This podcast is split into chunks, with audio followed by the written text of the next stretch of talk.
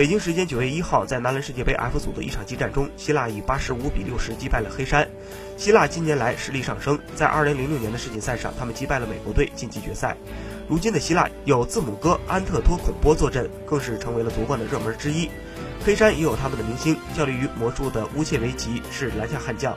不过在安特托孔波面前，他占不到便宜。希腊的防守令人胆寒，前两节他们只让黑山得到了九分和七分，几乎在上半场就让胜负失去了悬念。此役过后，F 组打完一轮，希腊和巴西获胜，暂居榜首，黑山和新西兰垫底。